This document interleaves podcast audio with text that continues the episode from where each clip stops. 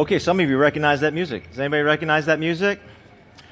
Breaking Bad. You have this in your bulletin. If you want to pull that out, do you realize some of you don't know anything about Breaking Bad, but here's the deal. Breaking Bad is in the Guinness World Book of Records this year as being the highest rated TV show of all time. This is it. That's how popular this TV show is. It's tremendously popular. And it's about a brilliant chemist who has a wonderful family and a wonderful extended family and everything's going well in his life and he makes some really bad decisions. And by the time you get to the end of the series, all of his most vital relationships have fallen apart. We're going to spend four weeks talking about relationships. And relationships have a very broad appeal to everybody, all of us. As goes your relationships, so goes your life. So we want to talk about this series. We want to, we, we recognize the fact that this, and the Bible talks about this, relationships left to their own, they just drift. They do. They spiral downwards. But they don't have to spiral downwards. There's things we can do. So for the next four weeks, starting next week, we're going to probably do one of the most relevant series we will do all year because it's focused on this thing that has this broad appeal to everybody. And so we've given you this card because we hope that maybe you'll invite somebody. I want to I want to show you two statistics. There are things that uh, have been studied and this is what we found out. So up on the screen here, we see this. Dr. Thom Rainer did this. 82% of your friends and family are waiting to be invited to church. That's why we gave you this, and that's why you can forward or you can do something on Facebook to talk about it. We don't want anybody to feel, you know, under pressure or compulsion, but we did want you to know that 82% of your friends and family are waiting to be invited to church. And when you think about this, next week is Food Truck Sunday. So if you bring a friend, they eat free. And that has tremendous broad appeal. Uh, free lunch. Just, you know, and we've got these great food trucks coming. We have a very relevant series, uh, topic, which is on relationships. And we have this world record, uh, TV show that is going to be the backdrop to this whole thing. Now, there's another statistic, and it says this. 98% of churchgoers never extend an invitation. Those two statistics are like running at each other, okay? And I know sometimes that, you know, you'll go to church and you'll hear somebody say, oh, you gotta invite people. Look, I'm, uh, extroverts can do that really easily. I'm an introvert, so that comes hard for me. So if you're like me and you're an introvert, but this is an easy way. I mean, I can say to my friends, hey, you want a free lunch? That's an easy thing to do, right? To show up at church. Or you want to talk about something that's relevant to all of us, like relationship. That's an easy thing to do. So we're trying to give you an easy way to tell people about a very relevant topic that has broad appeal. This should be a very interesting series to be a part of. Okay. Um, before we transition, since next week we kick off relationships, I had said last week we want to give God honor and praise for where God is answering prayers. So I selected, I've been sent all kinds of answers to prayer, and if you've had an answer to prayer, please send them my way, because I have a big file that I'm creating. I just chose two today, and they both have to do with relationships. And so this was what was written. I wanted to share a praise report with you. A few, a few, weeks ago, a person came to the prayer wall, where our prayer team is over there, in desperate need for reconciliation in their marriage. Things were very bleak and hopeless in this relationship, and they were quite discouraged, all about their marriage. We prayed, and they said from that moment on, something totally changed and has been dramatically improving ever since. So I just want to give praise to God that, you know, marriages are tough, relationships are tough. This is what we're going to see in this Breaking Bad series. God is moving in the hearts and lives of people. All right, I got another one for you. I prayed for a guy who had searched and searched and searched and prayed and prayed and prayed to get married, and now he was totally hopeless, he was angry, and he was doubting God. We prayed for a while, and then all of a sudden, out of nowhere, God brought a wonderful woman into his life, and today he's thrilled to be married and has two children. So I just want to encourage you with this. If you're married and your relationship isn't everything that you want it to be, God hears your prayers. And if you're single, and 90 plus percent of people who are single have a desire to get married, that God sees your heart and He sees your prayers, and God is answering prayers. Okay, enough of that. Let's turn to this. What's up with this church? That's the title of today's message. And here's, here's what I want to talk about. Where are we going as a church? What is God calling us to as a church? Maybe you've been around for a long time and you're fuzzy on that. Maybe this is your first Sunday here and you just like to know, hey, what's up with this church? What is it all about? Today we're going to talk about the vision that has, God has given this church, what direction we're headed into, and why we're headed that way. And at the end of this message, I'm going to invite you to join the vision. I'm going to invite you to be a part of this vision that God has put on our hearts. So, I have five words I am basing this entire message upon. It's Acts 2:43. It simply says this, everyone was filled with awe. That's talking about the church in the book of Acts in Acts chapter 2, which everybody will agree is kind of like the golden age of the church, like when the church got it right. Like Jesus had just gone to heaven and the Holy Spirit was poured out and they were just, they were on the move and things were about as good as you can get. And then you get these five words everyone was filled with awe. You've seen mountains before? Let's look at the mountain. See that mountain? They're majestic, aren't they? You ever seen a mountain that you just looked at it, you were there, and you're like, oh, your jaw just dropped, and you're like, oh, that is incredible. That's what they do. I went to a friend of mine. He was getting married out in Oregon, and we went up to Mount Hood and we rounded a bend, and all of a sudden, there, what, there it was in all of its majesty. And I thought, ah, oh, that's amazing. Absolutely amazing. That is what was going on in that church in Acts chapter 2. Now, here's the question, everybody. Haven't you always wondered, isn't there more to life? I mean, you know, there's got to be more to this whole relationship with Jesus thing. There's got to be more to it. That's on an individual level. Haven't you also wondered to yourself corporately, as a church, as a group of people, gosh, it feels like I have a whisper in my soul like there must be more. And what I'm here to tell you today is there is. There is more. There is more individually and there's more corporately. I really want to talk about the more corporately. They were filled with awe. Why can't we? Why shouldn't we?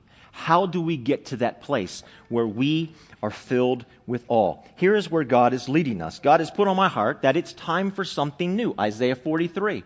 God says, Behold, I'm going to do a new thing. Now, if I asked you to raise your hand, I bet at least half of us in this place would raise our hands and say, Yes, I, I would love for God to do something new in my life. I would love for God to make a way where there is no way in my life about something that I'm praying about or dealing with, and for God to do something completely new in my life. And this is what God is saying in Isaiah 43. He wants to do something new. How was it that they were filled with awe? What were they doing that led them to this point that they were filled with awe? There are three things that they were focused on as you read through the text. And there are three things that I want to talk to you about this morning that lead us to that point. And the first one is this the story of Jesus. They were focused on the story of Jesus. Now, that word comes through in multiple times throughout the life of Jesus and throughout the New Testament as the word gospel. That word tends to throw us off. It was a word that was very relevant to them, but we're like, what does that mean? What, how does that? So I want to explain that word for just a second. That word basically means the story of Jesus Christ. The word gospel means good news. So they didn't have CNN back then, right? And they didn't have the Washington Post. So they didn't have people running around reporting. They had people on the television doing that. So what they had was this. They sent out reporters and they would go all over the countryside and they would share the news stories, the top news stories of what has taken place. Now the word gospel was only for the biggest of the big news stories. So in other words, these reporters, which they called, anybody know? Evangelists, is what they called called evangelists, they would go out and they would tell the biggest of the big news stories. They wouldn't tell about Mrs. Jones's cat that went missing. They would never tell anything like that. Gospel was reserved for the biggest of the big news stories, and they would go out and tell us. So when, when it says they went out and told the good news of Jesus, they're telling his story. And it was a world changing story. And they reported this story. They told the story about Jesus Christ and what he had done. That story is simple, but it's extravagant. It's plain, but it's powerful. And they told this story over and over again, and it knocked people off their feet. That story, everybody, has universal appeal. Now, the problem is, is we, we hear often, oh man, yeah, people don't, I mean, don't be evangelizing me. Don't be trying to spread it. I mean, don't, you, you know why? You know why people react to that story sometimes? Because we load that story up with stuff that's not supposed to be there. We load it up with what we think needs to get in there because of our own personal preferences, because of our own cultural preferences. And we weigh the story down, we pollute it, and we rob, we just studied the book of Galatians. What were they dealing with in Galatians? They were dealing with that. Paul's like, why have you left the story behind? Why didn't you leave the story the story? Why did you add a bunch of stuff to it? Because that's what we do as human beings. And what God is calling us to is to stick to the story. And that story, everyone, is a story of love and of sacrifice and of rescue. Jesus Christ rescues all of us who will call on him. Why do we need to be rescued? Because the reality is is we are in danger. We are going to die because of our sin, and he comes along to rescue us. Now listen, all the greatest stories in the world are based on that story. Jesus is the one that made that popular about the rescue. About the rescue. Think about all the fairy tale stories about rescue. Where do you think that came from? It came from the story, the story of Jesus Christ. And that story, everybody, has massive universal appeal. So, let's look at a picture. Do you know what this movie is? Right? That's the second biggest box office hit of all time Titanic. What's it a story of? love, sacrifice, and rescue. He sacrifices his life so that she can live. And why did it have such massive universal appeal? Because it's based on the same story of Jesus Christ. What does it mean to be a church for people who don't go to church? Here's what it means in a nutshell. We stick to the story and we don't load it up with a bunch of other stuff. Let me give you an example, okay? When uh, I graduated from high school, I went over to Germany. I went to Germany for a few months to study at a particular school. And over in Germany, here's the thing, here's the thing. When you went to their churches, like, like in church, in the church building, like before church and after church, they would drink. They drink alcohol. It was just no big deal. That's what you do in Germany. Now, all the Americans who were coming to the school and going to the German churches and like, think about it, everybody, for a second. I think if you're drinking in church, that really changes the flavor at church. I thought, like it really livens things up. And here's the cool thing. You know, I'm not saying we're going to do this, but I'm just saying. If I could let all of you guys drink, all of a sudden I would get a lot better. You know what I'm saying? Like, everything gets funny. It's, when I do, when I do weddings, this, I'm sorry, side note. When I do weddings, it'd be interesting. Like right after the wedding, I'll have some people sometimes come and say, Hey, pastor, that was good. And I notice about two or three hours into the reception and all the booze is flowing, people come to you, you're the most awesome pastor in the world. You know what I'm saying? It's just incredible. We need more alcohol in church. Okay. So what I'm, what, what, what I'm saying is over there, what got moved into the story, what got moved in the story is it's okay to have alcohol, but in America it's not okay. So our part of our deal to the story is, is alcohol is not a part of the story. Now, what was their problem with us? We all went to movies. And in Germany, if you're a Christian, you go to the movies, you're going to hell. Straight to hell. There's no doubt about it. Drink all the alcohol you want, but don't you dare go to a movie.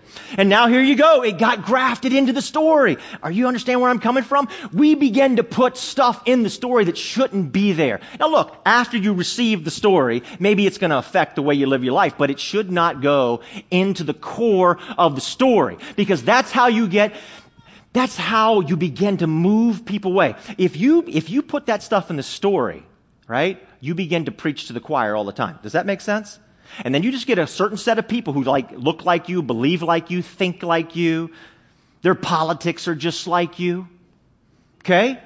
But the story is meant to be the story without becoming loaded down and polluted. We are radically focused on the story of Jesus Christ, which is a story of love and sacrifice and rescue. Look, sacrifice is really important. The Bible says this is how we know what love is. This is how we know what love is. That Jesus Christ sacrificed his life for us. Now, I want you to think about it for a second. There are a lot of people say, hey, look, man, I believe in a God of love. I just believe in a God. I don't need somebody sacrifice. I just believe in a God of love. Really? Does anybody on this planet function that way? Love. So, so if somebody says that or you believe that, here's my question to you. Why do you believe in a God of love? Do you have any basis for that? I just do. How do we know in this world, what touches us deeply and resonates with us that somebody is loving? What do we point to? All right, NFL Hall of Fame. Let's go to that. You ever watched it? You watch these big, tough football players get up there and start bawling and crying all over the place. What are they talking about, everybody? In many cases, they're talking about their mother. And what do they do? What do they do to tell you how much she loved them? What do they do? My mom is my hero. Tears flowing. My mom is my hero. She worked two and three jobs and sacrificed for me. Mama, I love you. Mama, I love you. Why? Sacrifice. It's always tied to sacrifice. What moves your heart deeply is when you hear a love story and it's tied to sacrifice. Everybody, that story of Jesus Christ has universal appeal and it allows us to be a church for people who don't go to church. Because whether you're a churchgoer or not churchgoer, whether you live in India or America, that story resonates as long as you'll keep all your other stuff out of it. And there'll be pressure to put other stuff in it. And what we're saying here is we're going to reject that pressure and we're going to stick to it. In the Galatians, they caved to it, and it says they lost all their power. The story of Jesus Christ. Well, I'm not going to say anything else about that. Second thing is the concern of Jesus. They were really into the story of Jesus in the book, and that's why they were filled with awe. That's why they were like, oh, I can't believe this story of Jesus. And then the concern of Jesus Christ. Well, that's good. Galatians, the book we just got done studying, says so clearly. They're all into the story of Jesus in the book of Galatians. And then there's this point in Galatians 2.10, where it says, Paul is getting ready to go out, is getting, and it says, look, Paul, we know you're into the story of Jesus. We only have one other, notice this, we only have one other thing for you to do. To do what? Remember those in need. Remember the poor. Serve. Jesus Christ came to serve and not to be served. And the church in the book of Acts that was filled with all was into the story of Jesus and to the concern of Jesus Christ. So, we're going to stop right now and we're going to have a missions moment. At least our missions director is going to come out with Danielle, and they're going to share with us a missions that we are doing here in Arlington and Alexandria. Please take it away. Good morning, everyone. Like John said, my name's Elise. I'm the director. Round of applause. Thank you. I was going to get there. Um, it's my pleasure this morning to introduce Danielle Miller. Um, she is the um, director of Casa Chirilagua, um, a few years ago, um, a group of people, including Danielle, moved into a neighborhood comprised mostly of people who were different than them, with the sole intention of learning how to love those people um, and to follow God's heart and um, figure out how to join with them and serve them. And um, Grace has been partnered with Casa Chirilagua from the beginning, uh, about seven years ago, and Danielle is here to talk a little bit more about that. Good morning. Thank you for having me here with you this morning.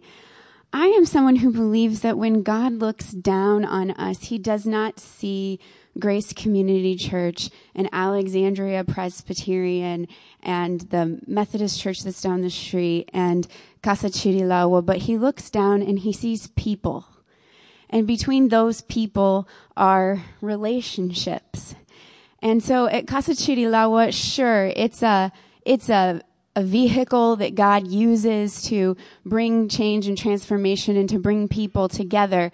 But when he looks down, he really sees those relationships. And we say that at Casa Chirilagua, we are uh, building relationships or developing relationships with families to see the Chirilagua neighborhood transformed by Christ. And so Casa Chirilagua is a family. When we say mi casa, su casa, we really mean that. We are a network of the family of God, and we are all learning together to love our neighbors as ourselves. So I wanted to give you a brief update of how Grace is involved at our at our organization. We have after school programs, mentoring programs, we have leadership development for young people, uh, we have Bible studies, and all of these great ways to get involved. And here at Grace, Grace provides bus the buses for us to transport our kids for field trips. We have translators from Grace. We have board members from Grace, staff members, members of the development committee. You can be a mentor, a Bible study leader, uh, an after school program volunteer. And these are all ways that you can bring God's love relationally into the community because we say that programs don't transform people, but Christ centered relationships do. Now, I love what John is saying here because we all, if we look at the scripture, if we just take a little bit of time looking at it, we know that God has a special heart for the poor, the widow, the immigrant, and the fatherless because they are the vulnerable among us and they tend to be taken advantage of and not have the same opportunities as the rest of us. Well, several of the people in my community fit that poor and immigrant category. But I want to talk about another one this morning, and that's the fatherless.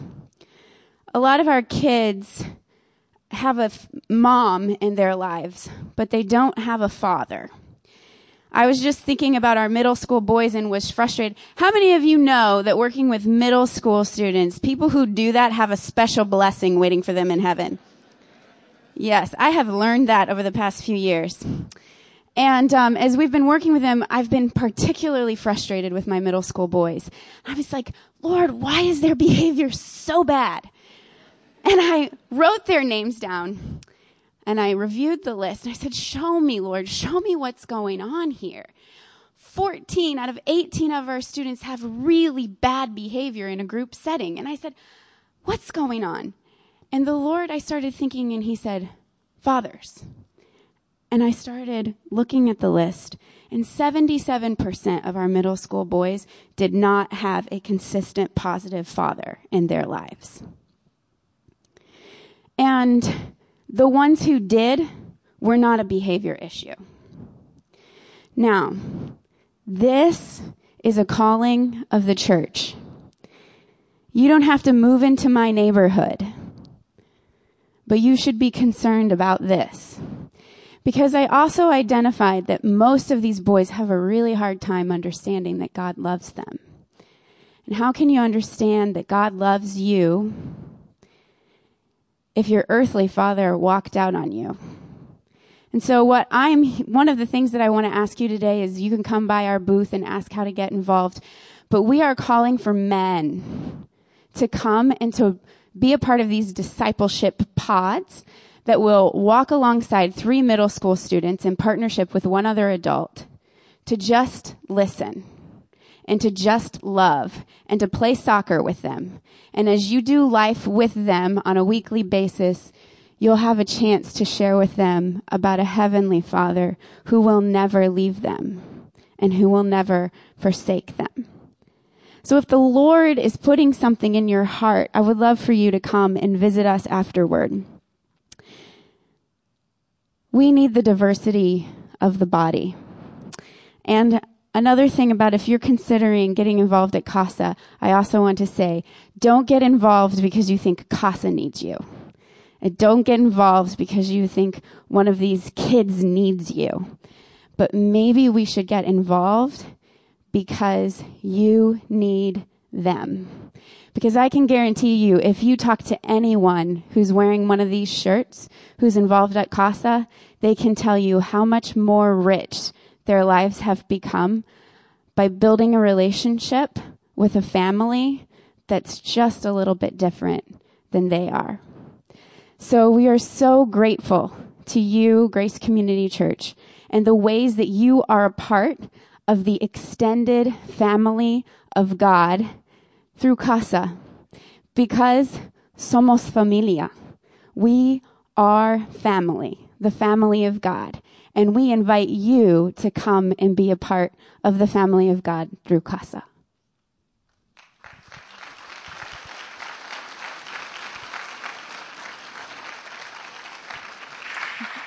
So we encourage you to stop by um, the Casa booth um, afterwards. Um, we're also doing a 5K race um, on October 18th, and um, for ro- walkers and runners, um, and all the proceeds from that race go to Casa and supporting the work they do in the community. And most of the community will be there um, running and walking and um, alongside. So it's a great time to to hang out. Um, you have a, a, whole handout both about what Danielle talked about and about the race. Um, so if you are interested in that, walkers, runners, neither, you can also volunteer or just donate. Um, so come see us um, afterwards. And thanks for being family. Thank you so much, Danielle and Lise. Appreciate it. Okay, so what, what, what, was this church doing in the book of Acts? They were so filled with awe. Why, why was that happening? They stuck to the story. It's critically important. critically important. They got active in Jesus' concern, and here's the final thing they invited Jesus' promise, the promise of Jesus, which is the Holy Spirit. So Jesus Christ says in John 14, I will ask the Father to send the Holy Spirit who will help you and always be with you. The book of Ephesians calls the Holy Spirit the Spirit of promise. And the Holy Spirit changes everything. It takes these three ingredients the story, the concern, and the outpouring of the Holy Spirit for all of this to happen. So, like, the story and the concern were already in place with the disciples, except for the promise. It wasn't until Acts chapter 2, which is so clear that now the Holy Spirit is poured out, that everything changes and their lives are transformed. It was like shock and awe. Shock and awe. Because of what happened. And God whispers in all of our hearts that there must be something more to life individually. And he whispers to our hearts there must be something more corporately in his church that I'm looking for. And what I'm here to say to you today is, is that whisper is for real. There is something more. And you don't have to go through the motions. There's something more in life, and this is what they did. And if we will follow that same game plan, if we will focus ourselves in the same way, could we as well be filled with awe? Now, to conclude this whole thing out, I want to suggest to you three things that we see from the scriptures that is the net result of doing this the story, the concern, and inviting the Holy Spirit. And think about how it brings something new. So here we go. Let's wrap this thing up with this. There was a new perspective for them. They gained a new perspective in life. Who knows what Jesus' favorite miracle is? And what I mean by Jesus' favorite miracle, I mean, what kind of miracle did Jesus perform in the scriptures that we have record of more than any other miracle that he did? Did anybody know what it is? Open the eyes of the blind. He opened more eyes of the blind than anything else. That should mean something to us. It means that he wants to give us a new perspective. And so when Jesus is with his disciples a lot of times, the disciples are like, I don't get it, Jesus. You know, what are you doing? And it's like Jesus can see something that they can't see. And when their eyes were opened up after the Holy Spirit was poured out in Acts 2, they were in awe of what they, they were like standing at the mountaintop, looking at the mountain and the, and the majesty of the mountains, like, oh my goodness. I finally see. What would happen if we focused on this and a whole church gained a new perspective? Our eyes were opened and we saw in a new way. Uh, we're told in Luke chapter 4, when Jesus Christ began his ministry, he said, I have come to open your eyes. Now, look, let's give one case in point the woman at the well in the Gospel of John. The woman at the well. So, what you have here is you have this woman who is a Samaritan woman. There was a massive racial and cultural divide. They were divided racially and culturally. So his disciples look at this Samaritan woman and they say, well, there's nothing going on there. This is a waste of our time. Jesus looks at this woman and says, God is at work here. In addition to the massive racial and cultural divide, there was a behavioral divide. She had had five husbands and was now living with her boyfriend. And behaviorally, that did not work for the disciples. So racially it doesn't work for the disciples and behaviorally it doesn't work for the disciples. And they look at this woman and they say, what in the world are you doing, Jesus? And Jesus sees something completely different. They can't see God at work and Jesus sees God at work all over the place. Are you catching me? What if we had our eyes opened up and we could see Acts chapter 9, the apostle Paul, he can't stand Christians. He can't stand Jesus Christ. Can't stand it. He's on his way to Damascus he's going to throw a bunch of Christians in jail. He can't stand it. And God knocks him on his butt on the way there. And then he goes into Damascus and he's blind. He can't see. Now check this out what happens in Acts chapter 9. We're told that he was filled with the Holy Spirit, and then it says this word, immediately. Immediately scales fell off of his eyes and he could see. What I'm suggesting you do, what if you could see differently?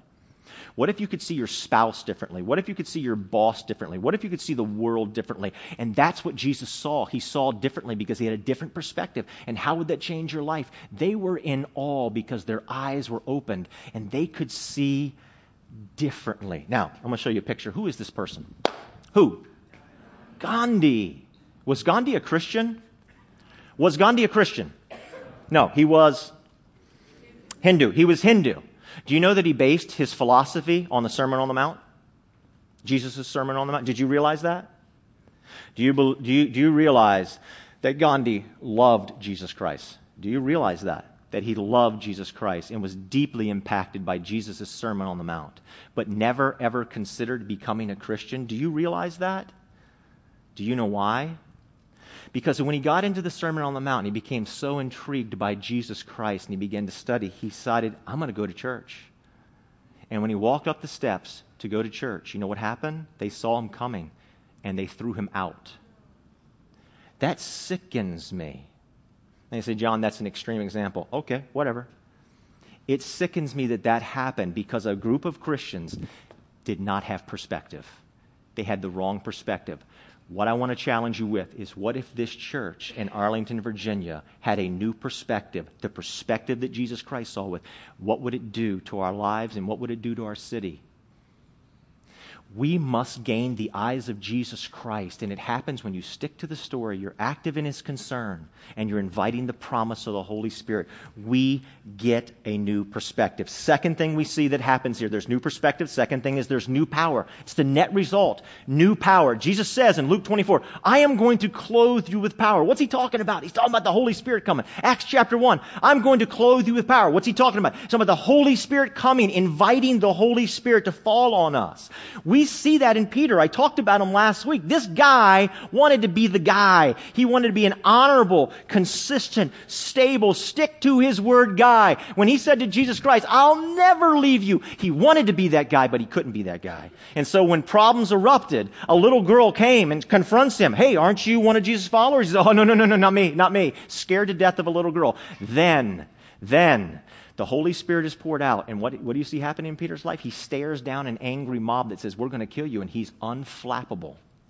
There is new power when the Holy Spirit is poured out. Last week, I talked about the influence of the Holy Spirit, Ephesians 5:18, right? So it says, don't get drunk with alcohol, right? Don't get drunk on alcohol, but instead be filled with the Spirit. Here's a good reason to sign up for a community group. I held up a, a big, huge bottle of Jack Daniels uh, last week. I was going to bring it in this week, and my wife, Krista, she said, You're not going to, she knows so much about alcohol. She said, You're not going to hold that bottle of Jim Daniels up again this week, are you? Jack Daniels, Jack Daniels. So here's a good reason to be a part of a community group. I, I needed that sermon prop. Uh, uh, by the way, I never had so much interest in a sermon prop before, okay? I shot my community group at Wednesday at 5 o'clock last week. I said, Does anybody have a big bottle of alcohol? 30 seconds later, I got an email back, You'll have it in two hours. So. It's better than propane taxi, right? It's like, boo, here it is. Okay, brought it right to me. So here's the thing. There's a lot of things we could say, but I want to tell you one thing. I think this is why the Bible tells us, it, it, it talks about alcohol here. Think about this. Is, is there any way possible that I could drink an entire bottle of Jack Daniels and not be changed?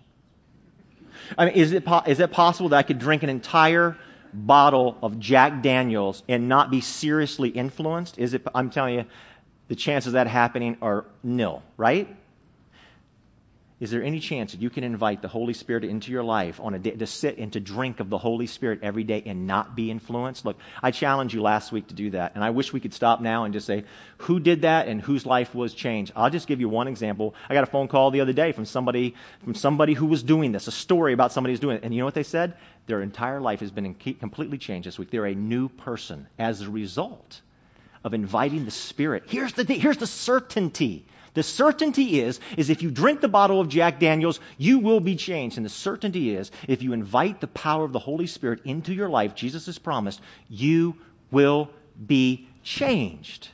You will be changed. It's going to happen. And we will never be the church that Jesus Christ envisioned. We will never be that church that stands in awe until we begin to do that. It's not going to happen. Period. Period. That's why we've got to do it. Nobody wants to play church. When we play church, it gets sick. It's the kind of church that throws Gandhi back down the steps and says, We don't need you here. We're getting ready to call the police if you try to come up these steps again. It's terrible. But what we want is a church that stands in awe of Almighty God because of the power of God at work. Now, let's do another picture. I know I'm running out of time. Who is that? Right. 1955, Montgomery, Alabama. He is arrested He's taken to jail. He's released in the middle of the night. He comes home. He gets home and he receives a phone call. It's a death threat. He goes to bed. He can't sleep. He goes into his kitchen in the middle of the night and he sits there all by himself. And you know what he was saying to himself? That's it. I give up. I can't do it. he was ready to stop. You know what happened? For some reason, he says this I felt compelled to pray for the power that my father used to talk to me about. My father said, There is a power that makes a way where there is no way. And he felt to, compelled to pray, Let that power fall on me. And it did. And Dr. King says that he felt the presence of God in a way that he had never felt before. Now, here's what you need to know it was from that point forward that he never turned back. He ne- what would have happened if he would have turned back? Huh? He received a power from the Holy Spirit, from the Holy Spirit that kept him moving forward. What's going to happen if you don't have that power in your life? What lives are you going to blow up on your trail because you don't have that power? We need the power of God. Last thing new peace. Final piece of this is that we have new peace. So the Holy Spirit is poured out in Acts chapter 2, right? Holy Spirit's poured out. And, be, and as the Holy Spirit's being poured out, we get this long list of all these nations. We call it, in biblical terms, we call it the table of nations. Why? Why? I mean, you read these things in the Bible, you're like, oh my gosh, is God just putting it there to show me that I can't pronounce all of these names? I don't know. You know, what's the, what's the deal with all these, all these names here? We're told that the, the Holy Spirit comes down and they start speaking in tongues. What does that mean, speaking in tongues? The word tongue simply means languages. So all of a sudden, the Holy Spirit allowed there to be a common language. This is what you need to know. There's a common language because the Holy Spirit is poured out and all the nations can, are now united. Well, when's the last time we saw all the nations listed? So all the nations listed in Genesis chapter 10. Big long list of table of nations. And then in Genesis chapter 11, something unusual happens. We're told the Tower of Babel, right? And what happened to the Tower of Babel? Here's what you need to know what happened to the Tower of Babel. Racial and cultural conflict happened. The curse of racial and cultural conflict took place. Let's show this picture. We have a problem. We have you don't think we have a problem? We have a problem. And I'm about ready to tell you something that's an absolute fact. Okay? We have a problem. There is a curse. Acts chapter 2 is the reverse of the curse. The reverse of the curse happens with the outpouring of the Holy Spirit. Okay? We desperately need that. And what I'm asking you to do is to stick to the story of Jesus get active in his concern and to invite his promise. Wouldn't it be beautiful if this church was able to rise up and be that in this community? Wouldn't that be awesome? Let me give you a fact. Ready for this? In church, anybody been to a Pentecostal charismatic church? Anybody? Some of you have. Okay. Here's the deal. For those of you who have no idea what I'm talking about. These are churches, and it's not just those churches, but these are churches that are specifically, at least they're known theologically for being about the Holy Spirit, for inviting the presence. They're like all about the Spirit. Okay? Now, I'm not saying that non-Pentecostal churches, I'm not someone says, don't, don't, don't, don't go too far with this. Just stick to the example. And those churches that are really into the invitation and the presence of the Holy Spirit there, here is a known fact around the world. They are the most diverse racially, racially and culturally institutions on the face of this planet. What does that mean to you? That means that what God said in Acts chapter 2 is a reality. It actually takes place where the Holy Spirit is, is poured out. People come together and division is gone. It's broken down by the outpouring of the Holy Spirit. The curse is reversed. Do we sense the need for that to take place? And our country and our city and our world. This is a great calling that God puts us on. Now we have a decision to make then. Do we want to join with that vision to be a church that says, you know what? I'm not going to get into my own personal preferences of what it means to be a follower of Jesus Christ. I'm just going to stick to the story. You know what? I'm going to get active in the concern of Jesus Christ that he came to serve, not to be served. And I'm going to invite every day on me and on my church the promise of Jesus Christ. The net effect is new perspective, new power, and new peace. And if that happened in this city, it would be shock and awe. My thing to you today is this I want to invite all of you to be a part of that. I want to ask as we conclude in prayer that you seriously consider, you know what? Yep, boom, I'm jumping in with both feet. I want to immerse myself in the same thing that they immersed themselves in. I want to be filled with that same awe because I know there's something more. Let's pray. Heavenly Father, I thank you, Lord, so much, God, for your word that you give us in your word this hope That we don't just have to go through the motions, that there is something more. That whisper that is in all of our souls. There must be something more. And you confirm it to us in your word that there is. God, as each one of us just grapples with this today, as we think about, God, do I want to join in on this vision? Lord, help us to make the right decision, the decision that you want us to make. Help us to be the church that you want us to be. Help us to be that people that are filled with awe. You know, everybody, I just want to, as we're just heads bowed, eyes closed, we're thinking about this, I just want to pause for a second, just a few moments of silence, and for each one of us to wrestle with God about these issues.